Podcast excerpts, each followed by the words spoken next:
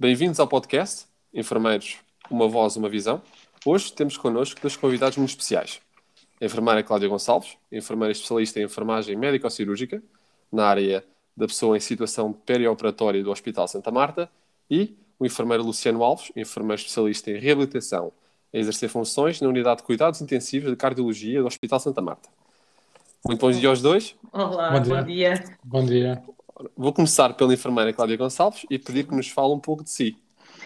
Então, falar um pouco de mim é sempre difícil uma pessoa falar sobre ela mesma, não é? Uh, sou enfermeira há 23 anos, com muito gosto. Desde sempre trabalhei no Hospital de Santa Marta. Comecei também na Unidade de Cuidados Intensivos de Cardiologia e agora estou no bloco operatório da Cirurgia Vascular. E uh, pronto, tenho 44 anos, mãe de dois filhos, uma vida intensa. O que é que eu posso dizer mais?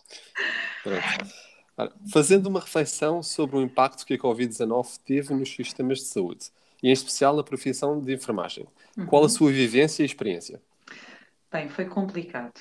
Uh, numa fase inicial, quando a pandemia foi declarada, um, toda a gente acabou por ter, pronto, os primeiros casos surgiram a 2 de março aqui em Portugal e uh, calculo que, tal como, tal como eu, muitos colegas meus tenham sentido receio e tenham sentido o medo do desconhecimento é uma coisa horrorosa, era uma patologia nova, uh, não sabíamos, não conhecíamos ainda os modos de transmissão, e uh, acabei por, a nível pessoal, isolei-me também da minha família, tal como tantos outros colegas fizeram, não é?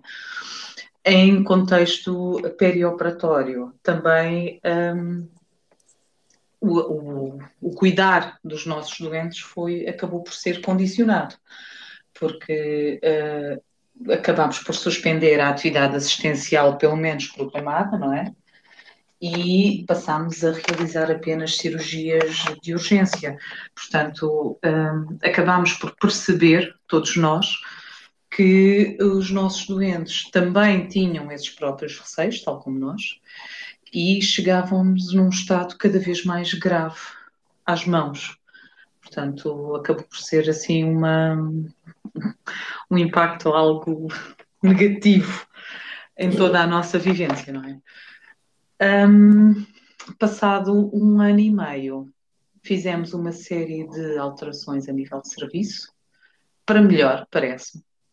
A pandemia, apesar de ser uma coisa negativa, trouxe-nos muitas coisas boas, parecendo que não. A nível de funcionamento de serviços, de protocolos, de, uh, e até mesmo do nosso cuidar. Acabámos por ficar mais uh, cientes do que, da importância que é o cuidar do, da relação e do toque. E, não sei se era isto que queria responder. Sim, era isso. Está, está excelente. Está, boa. Está excelente, obrigadíssimo. Nada. Ora, enfermeira Luciano Alves, embora exerça funções no mesmo hospital, os desafios que lhe foram colocados são de certo diferentes. Queria pedir-lhe também que comece por nos falar um pouco de si e que partilhe connosco as suas experiências. Muito bem. Um, eu sou enfermeiro, enfermeiro há 15 anos, também sempre em Santa Marta um, e tenho, tenho isso em comum com a enfermeira Cláudia, mas efetivamente fui para uma área de especialidade diferente, fui para a área de reabilitação. Neste momento temos um programa de reabilitação cardíaca no hospital um, e, portanto, acabamos por tratar os, os, os nossos doentes um, no estado já de ambulatório, portanto, no estado em casa. Um, e, e, consigo ter a perspectiva de unidade de cuidados intensivos e a perspectiva já de ambulatório, e o que, o que nos ajuda muito mesmo uh, em termos de prestação aqui na unidade. Um, sou, sou pai de um, de um filho e chega, um, já me dá cabo da cabeça. E, e, pronto, e neste momento já estou agora em funções de gestão na, na unidade de cuidados intensivos, já saí da prática clínica, mas foi há sensivelmente um mês e, portanto, ainda tenho bastante presente todos os condicionalismos que, que a pandemia nos criou. Relativamente às suas experiências? Um, relativamente às minhas, às minhas experiências um, aqui na, na unidade de cuidados intensivos, a pandemia veio modificar um pouco a forma como nós um, desenvolvimos a nossa, a nossa atividade eletiva na, na, na unidade de cuidados intensivos e hemodinâmica.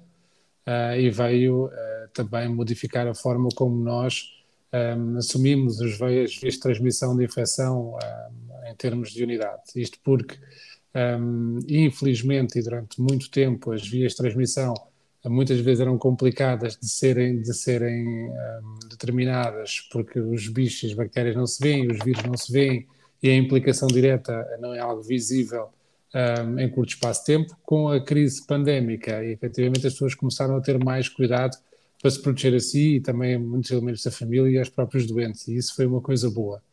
Um, do ponto de vista de unidade de cuidados intensivos, nós temos uma perspectiva ligeiramente diferente, porque muitas das pessoas um, acabavam por não ir à urgência com a sensação de dor no peito, com medo da, do vírus, uh, e, e, acabavam por, por estar bastantes dias, uh, e nós usamos na gíria, e deixa passar essa expressão, do passear um infarto, e só iam ao hospital quando efetivamente não aguentavam mais e já tinham alguns, alguns sintomas mais complicados. Eu lembro-me de uma história que, que, me marcou bastante. Foi uma senhora com, que andou efetivamente com dor durante quatro dias e não ia à urgência porque tinha medo da, do vírus do Covid-19 e quando chegou à, à, nossa unidade em hemodinâmica eh, não havia muito que nós podíamos fazer porque o coração já estava a infartar há quatro dias a senhora acabou por falecer. Um, e, portanto, no, no status pós-pandémico, nós estamos à espera que efetivamente nos apareçam pessoas com muita comorbilidade associada a patologias que não foram tratadas pelo medo e pelo receio que desenvolveram não é, de ir ao hospital e de contrair a, a doença. Ora, a Covid-19 mudou na realidade a nossa forma de viver, de estar e ser. A enfermeira Cláudia e a enfermeira Luciano, foi um prazer tê-los connosco. Uh, obrigada pela vossa partilha e testemunho. Nada. Nada. Obrigado nós. Obrigado nós. Obrigado. Obrigado.